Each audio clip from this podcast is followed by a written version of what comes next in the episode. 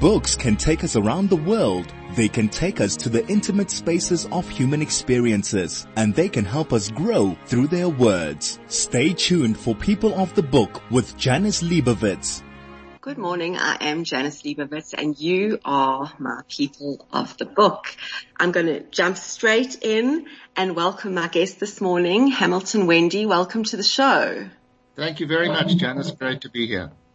It is wonderful to have you and thank you so much for your understanding that we had to postpone you being on the show from last week because um, you were meant to be a guest on the show last week and unfortunately that didn't happen. So thank you so much for um, shuffling, juggling, and here you are today. So thank you.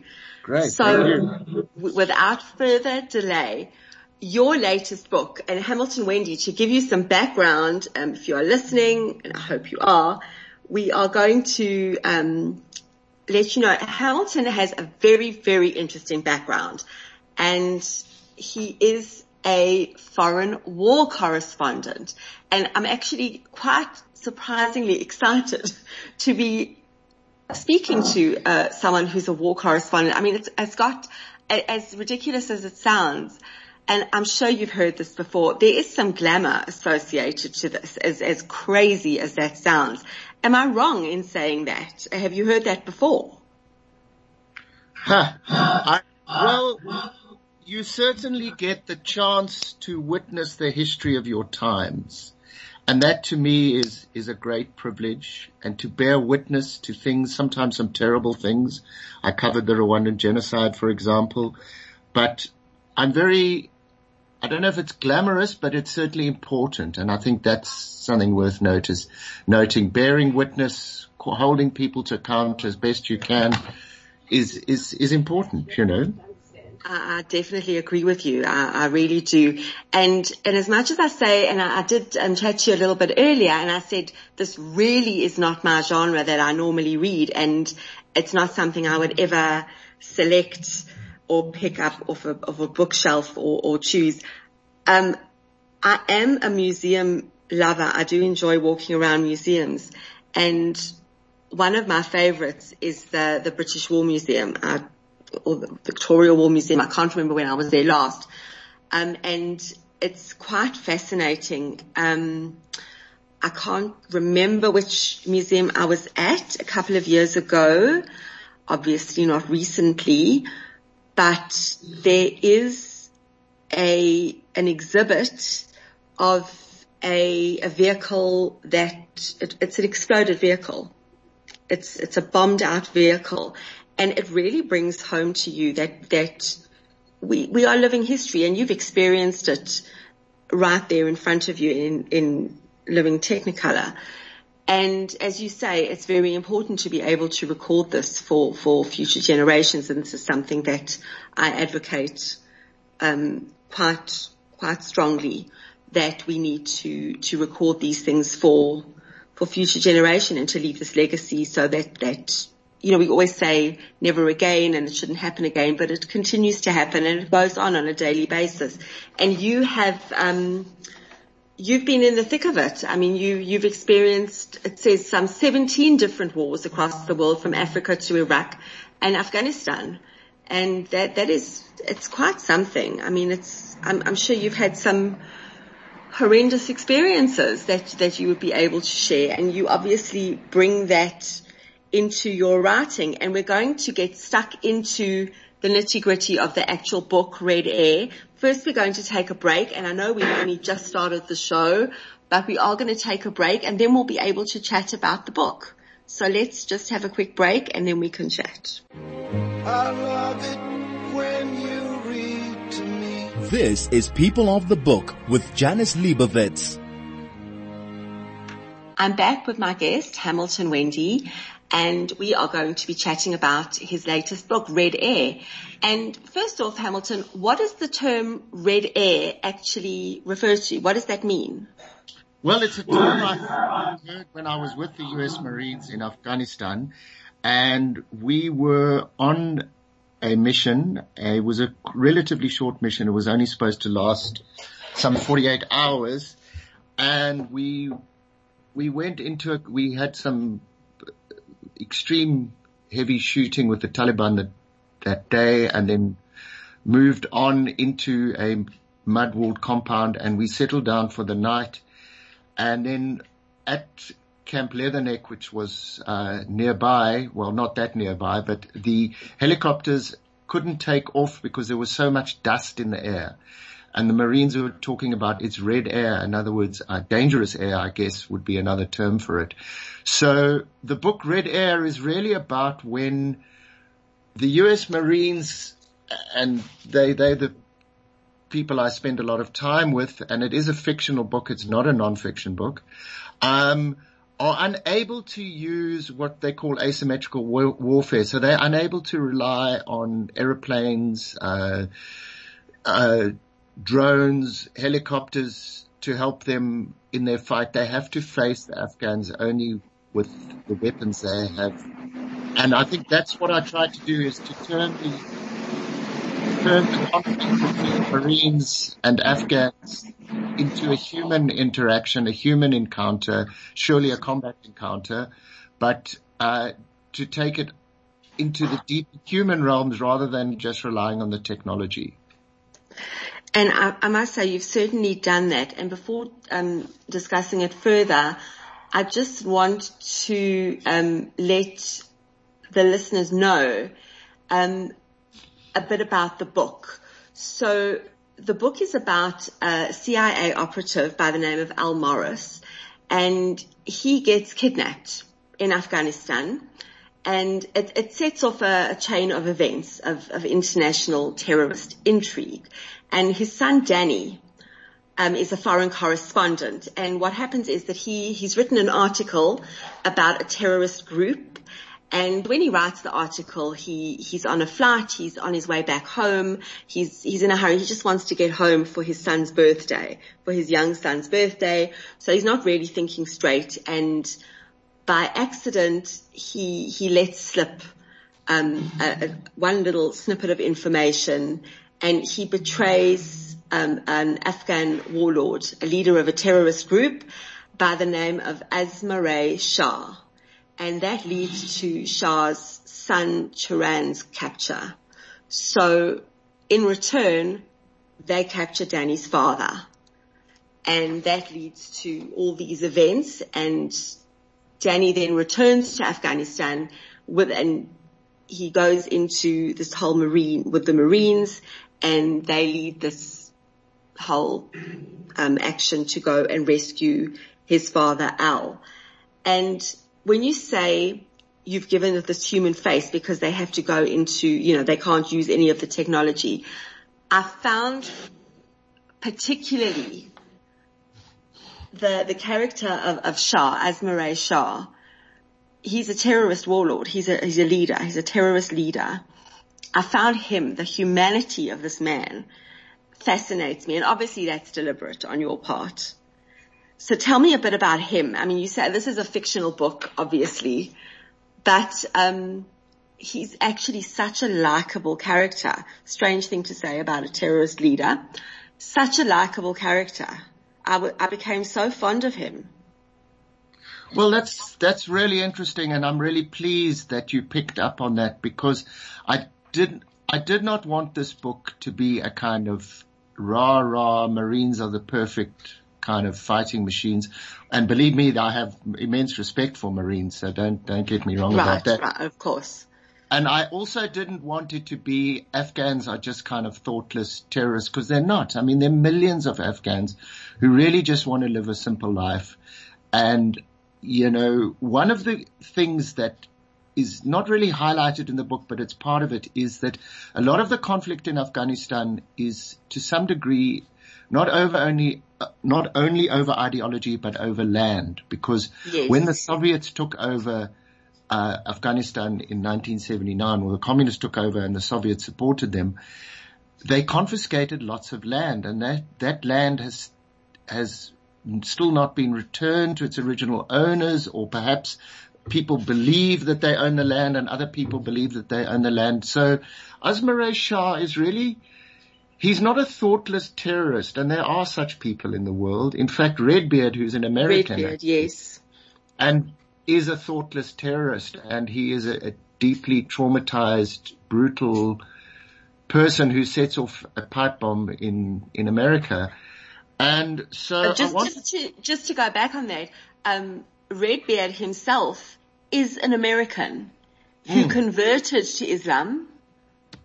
Correct, correct. Thanks for, for pointing that out, Janice. So I wanted to turn some of the expectations that we have about human beings on their head. And, um, you know, there are many, many warlords in Afghanistan and there are all sorts of factional kind of disputes and it is a land where m- many, many people use the gun to resolve their disputes. So Asmarai Shah is caught in that culture of violence, which certainly has been present since the days of the British Empire and certainly since 1980 when the Soviets invaded.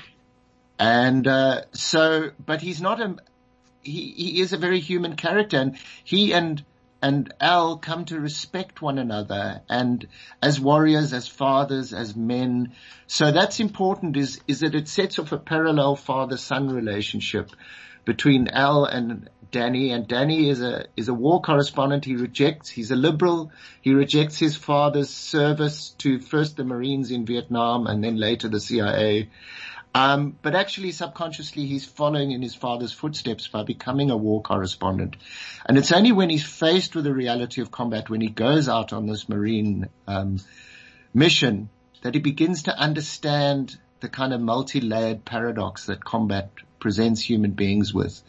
And increasingly women are also involved in combat and that's something that, that we can think, look at later. But, um, there's anger, there's fear, there's joy, dare I say, in the Iliad when uh, Achilles defeats his his enemies, his anger when his cousin Patroclus is killed. Um, there's relief, there's depression. So there's all these multi-layered kind of um, human psychological experiences. And I'm not a psychologist, so I didn't write a psychological book. I used the tools of fiction, metaphor, image, and just storytelling to try and expose that, or not expose, but to investigate that multi-layered paradox that is the war and combat experience. And, and I think you, you, you've done an outstanding job at that. And particularly, I mean, you right in the beginning of the, well, look, you, you start off the book immediately. I mean, you dive right in. I mean, right at the start, from the get-go, there's action right at the start. But from the, the, the time that we first meet Asmarai Shah, we're not sure what to think of him, but quite soon after that, when the, when there's this confrontation with Redbeard, when Al realizes who he is, because initially he's, you know, he can't see him properly, he realizes who he is, but then immediately we see Shah's reaction to him and to the way he behaves, and then we immediately realize that he has captured Al for one reason and one reason only. And he's not going to take advantage of that. He's not going to go off at a tangent and Redbeard is there to, to, he wants vengeance. He just, he, he's, he's a, he's a stray bullet. Yeah, he's a, he's a disaffected white American male and we've seen that happening in America from a distance on January 6th with the right wing where yes. a lot of dis, mostly dis, not entirely, but most, mostly disaffected white males who've become kind of untethered from society as it changes and becomes more, uh, you know, heterogenic and, and more, and more kind of diverse. Uh, so Redbeard and Redbeard is one of those disaffected males. In his case, he turns to radical Islam to try and find some kind of identity. Um, Redbeard is based on a real character. I'd never met such a person, but there was in southern Afghanistan, there was an American called Redbeard who was floating around and the Marines talked about him and what they would do if they caught him. And so that it is based on a real character. There, there are quite a number of Western people, Europeans and Americans, who become disaffected and turn to radical Islam for some kind of, you know, emotional crutch, I guess. Uh, and, and Al really has his number because he says, you know, you were rejected. You were the kid in school who couldn't join the football team and nobody liked you. And he, he really pulls that psychological number on him. And he, you know, you, you know, you were the kid and your father was never there. And he said, my father was just, you know, sitting there smoking pot. He never did anything for him. And he turned somewhere where he turned to something where he felt accepted. Exactly. And I think I think that's what happens with a lot of, it's happening in the modern world all over the world. And, uh, the lack of identity that many people feel paradoxically in a world where we're more connected through social media and things like Skype as we're talking now. Right. Uh, many, many people and particularly it seems males become disconnected from reality. They become disconnected from the world around them. And Redbeard is one of those those men and he goes to Afghanistan and finds some kind of identity in, in being a cruel, radical Islamic fighter. Um, you know, but they, but let's stress, not all of Islam is like that and not all of Absolutely. of not you all know, of it, it, it is a religion of peace. Exactly. And, and so through Asma Shah, I mean, Janice, you've really read the book very, very well and I'm, I'm really quite moved by that. Um, you know, Asma Shah kidnaps Al Morris, the former CIA, the CIA operative, for a particular reason, not out of just disaffection and lack of identity, but because he needs, in a world, in a society of violence, he needs to achieve a goal, which is to free his own son. So he and Al become connected through their love for their sons and their respect for each other. And, and that's again where I'm trying to humanize the Afghan experience. Look, I'm not an Afghan. I, I don't understand the experience, but I have met many Afghans, spend a lot of time with them. And it was very important in the book to show that, you know, Afghans have suffered yes. and that many still retain their humanity despite that. And, and let's not forget that, you know. And the interesting thing is you say they connected through their sons, but when Shah tells um, Al that he's called for his son to come, Al immediately says, well, his son's not going to come because they don't have a good relationship. They've never had a close relationship since, since um, Danny was a child. And he, he knows they're not connected, not like Shah is to his son. So he knows that their connections are different. Their family connection is different. The family bond is different the meaning is different. He doesn't realize that, um, that Danny is on his way.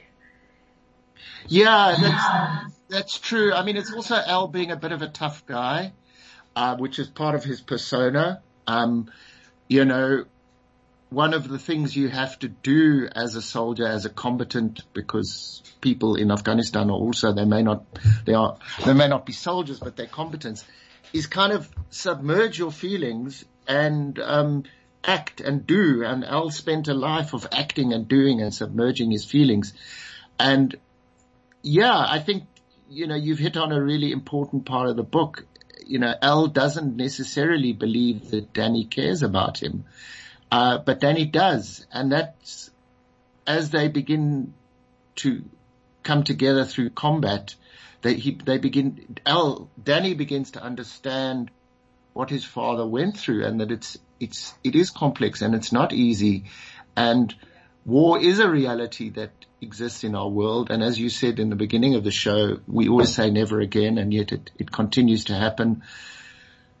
Perhaps the best thing we can hope for in a co- conflict ridden world, which we live in and have lived in certainly probably since Neolithic times, is that we instill some kind code of honor and discipline into combatants so that they can limit the amount of damage so that it doesn't become an orgy of, of violence and, right. and cruelty. Um, so, you know, that's something that Danny begins to respect in Al is that he wasn't just a kind of a cruel killer. He was somebody who served his country and, uh, that's become an unpopular notion in, in many parts of the world, but it, it remains important. And, uh, you know, I don't say my country overall, Yeah, but, absolutely.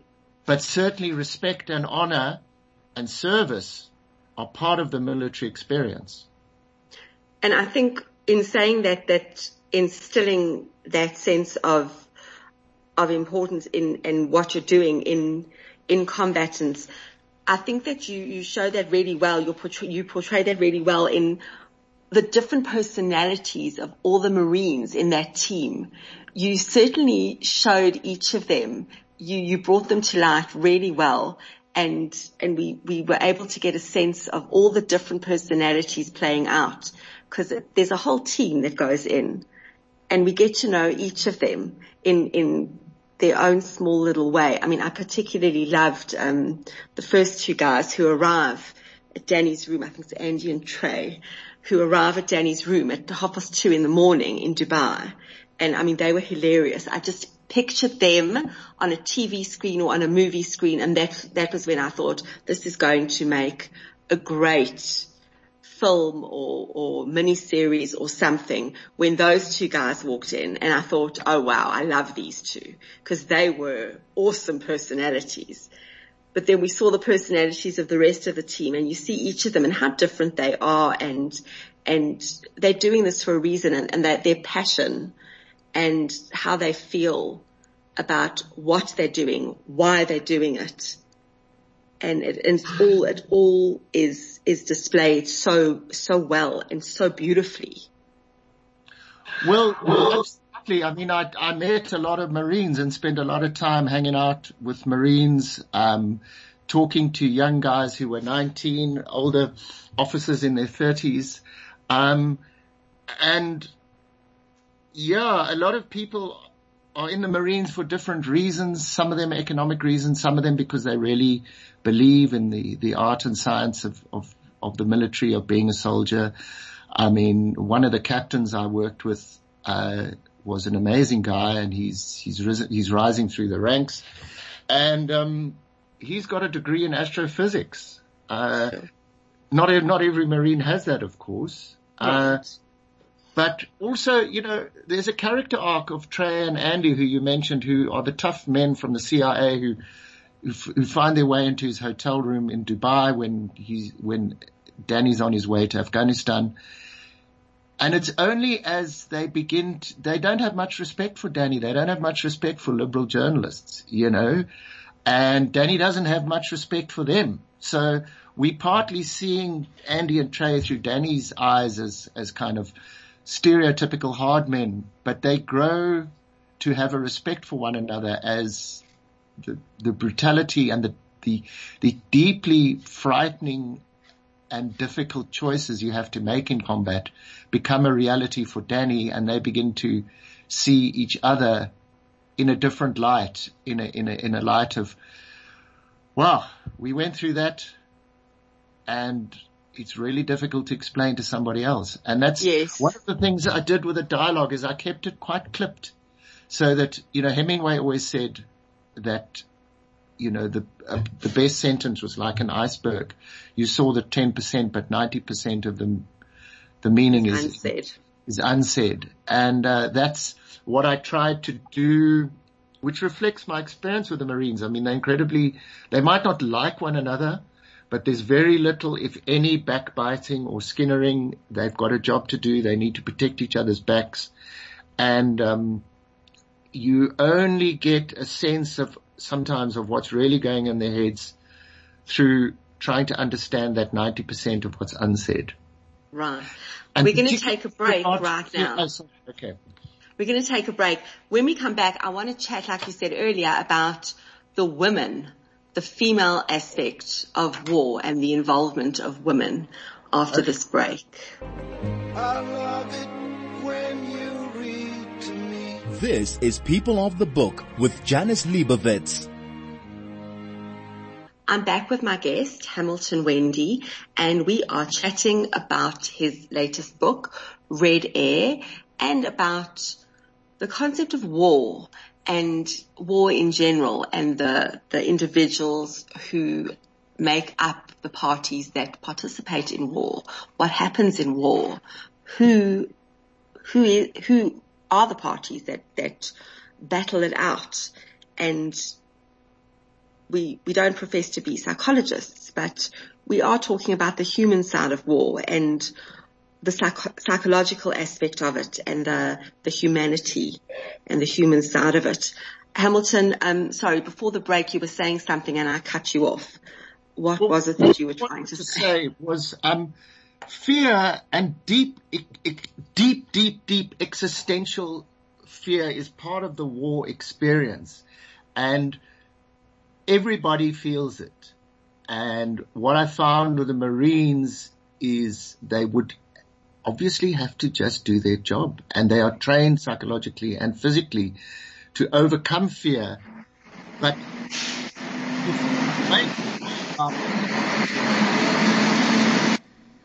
kind of understated. And I remember it was quite interesting because one of the young Marines, they, some, I was, you know, in my late forties when I went, so I was older than some of their fathers.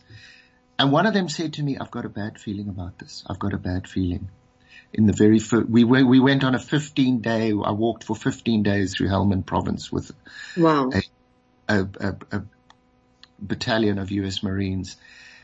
And uh, that, that had a tremendous negative effect on my own morale and my own fear because I felt fear every kind of conscious moment when I was there, but I still had to film and take notes. And so I was, you know, able to do that. And the point is nothing happened to that Marine. So that sometimes our negative feelings, I learned that lesson and I, I, just wanted to share that with the listeners. Sometimes our negative feelings that we have a bad feeling about something or we think something's going to go, go wrong are not necessarily correct.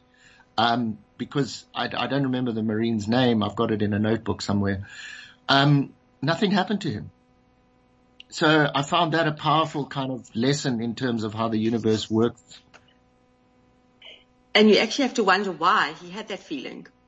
Well, you know, I think it applies to. I wonder. I wonder about things like that. Of course we do, and in this time of COVID, I mean, it's a fearful time, and it, it's fear-filled time, I should say. And um, so, you know, fear is not unique to to war and soldiers and and and people in combat, but it is highly kind of distilled into your consciousness when you are in combat but it isn't really different to anything that we feel as, as human beings on a day to day basis. And perhaps one of the positive lessons you can take away from combat is not to believe in your worst thoughts, which I think is a mistake we sometimes make in our own lives wherever we are. And uh, that's something, you know, it's easier said than done, of course. But just because you think it's going to happen doesn't mean it is going to happen. It's like the law of attraction. You know, what you put out to the universe comes back to you. Well, I, I, would be very careful with that because this this particular young Marine who was about 19 years old, who came from a poor family in America, was definitely putting fear out into the universe, and he expressed it to me as an older man because he had no one else he could talk to. And of course I didn't tell anyone about it. I kept it to myself. Yeah. But he didn't attract any danger. I mean, of course he was in danger. We were all in danger. Yes. But he, but he was in no more danger or no more of a negative situation than any of us, even though he felt terribly scared and well, at least perhaps paradoxically had the courage to express his fear. So all I'm saying is that let's not always believe and I'm being a bit philosophical here, that the negative things that we think about are going to happen. And even if they do happen, I know this sounds like a bit of pop psychology, but learning it in combat is, is, is something that is a lesson reinforced that you can survive these terrifying situations and you can get through it and come out more bonded with the people you, you shared it with and perhaps stronger, sometimes weaker and we need to heal. Um, I mean, all of these things, combat, I guess now I'm really talking about something. Combat is a metaphor for life. Yes. Yes. So like I said before the break, I wanted to um, chat briefly about um, women in war and, and how you've represented them in the book because um, there is definitely a, a, a female element in your book. Well, paradoxically, most of the women who appear as characters in the book are not Western women married to to to Al or Danny, although that does that there there are backstories where that happens, and actually the opening of the book, Danny is with his family in New York, and then he gets taken out of his family and thrown into combat, and that something that I experienced t- being taken out of my family in Johannesburg, my wife and kids, and then being thrown into combat in faraway Afghanistan. Um, but many of the Afghan women, at least, are not not permitted to express themselves publicly. Certainly not to a Western to a Western male, so that their experience is reflected in what Danny particularly sees and what Al sees and it's a kind of underlying theme. So paradoxically, it becomes a very strong theme. I mean, there's one particular time when a young woman in her early twenties had been, had picked up an IED at the beginning of yes. the Afghan war in 2001. Remember, it's, it's 21 years nearly that America's been involved in Afghanistan. So that, that young woman is in her early twenties now and she's crippled from it. And that's a very powerful Extremely. reminder. It's a very powerful reminder. It's a powerful image. I, you know, it's a reminder to Al of what the realities and the brutality of war and of technological war can do. And I don't say that I have a solution for that or that Al has a solution for that, but we certainly should, at the very least, put it on record that the suffering happened. Yes.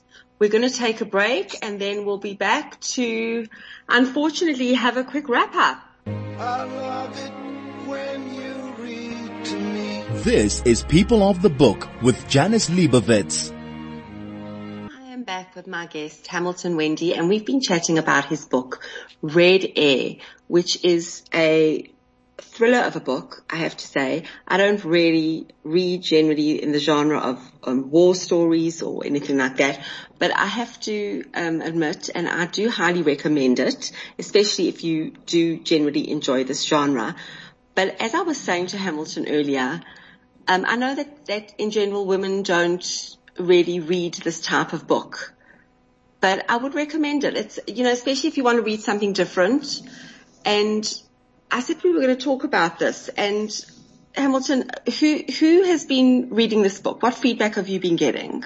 Well, I've got very positive feedback, um, obviously from quite a few men, but I have had tremendously unexpectedly large numbers of women who have liked the book. All of them say exactly like you do. It's not necessarily my genre. It's not something I would pick up normally, but having read it, I really felt that I understood the experience of what it's like to be a soldier in combat.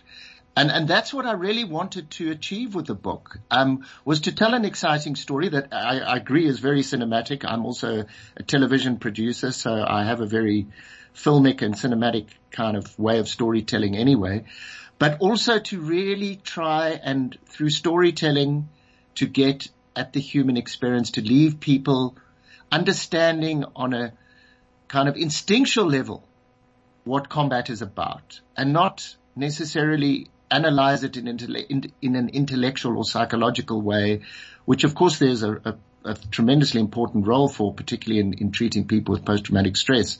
But to try and understand instinctually what it's like to be in combat and what the effect of the choices you have to make in combat leave on human beings and how they experience it is what I wanted to achieve. And I found a lot of women have reacted to that.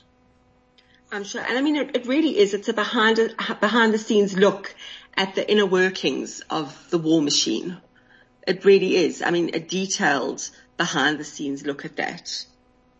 Yeah, that's a very interesting. I never thought of it behind the scenes. I thought it was right on the front lines, but there is a lot of stuff that you don't see on the news where, you know, people are back at base camp expressing fears. Um, they are remembering their families. They are, you know, experiencing trauma that is going to last a lifetime, but at the same time, having survived the trauma, as I said earlier, and having made, learned to make choices under situations of fear is something we can all take from the book and from my experiences with the Marines in Afghanistan.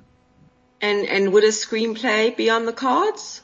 Well, I haven't written a screenplay. I've, um, but I've had more than one person say it's going to be a great, a great film. Um, I, I need to pursue that option. Um, the book only came out late last year, just before the kind of December holidays break. And then I got very, very busy. I'm fortunate to say working on a documentary for Al Jazeera and, uh, covering the Ugandan elections with Sky News. Uh, so it's only now that I'm sort of taking a breather and trying to see how I can take the book forward in, in into the world. Okay, so we'll uh, we'll be on the lookout for that. And where is the book available? Well, it's mostly available on Amazon. Uh, you can download it on a Kindle or you can can order the, the paper copy. There are also copies available at Love Books in Melville um, and also at Bridge Books in downtown Johannesburg. And you can also order it from clockworkbooks.coza. Let me repeat that again. clockworkbooks.coza. Um, Clockwork Books is the publisher of my Arabella children's series and it's up on their website as well, uh, Red Air. So if you go to clockworkbooks.coza, you can order it from there as well. Fabulous. Hamilton, Wende, it has been an absolute pleasure and so interesting chatting to you this morning. Thank you so much for your time. Thank you, Janice. You've been a, a wonderful host and you really read the book and I, I really appreciate your insights. They've, they've certainly given me more insights. That's one of the great things about a book is it ripples through the world. I'm so pleased to hear that. Thank you once again. And if you are listening, thank you for listening in. Take care of yourselves, take care of each other, wear your masks and read a book.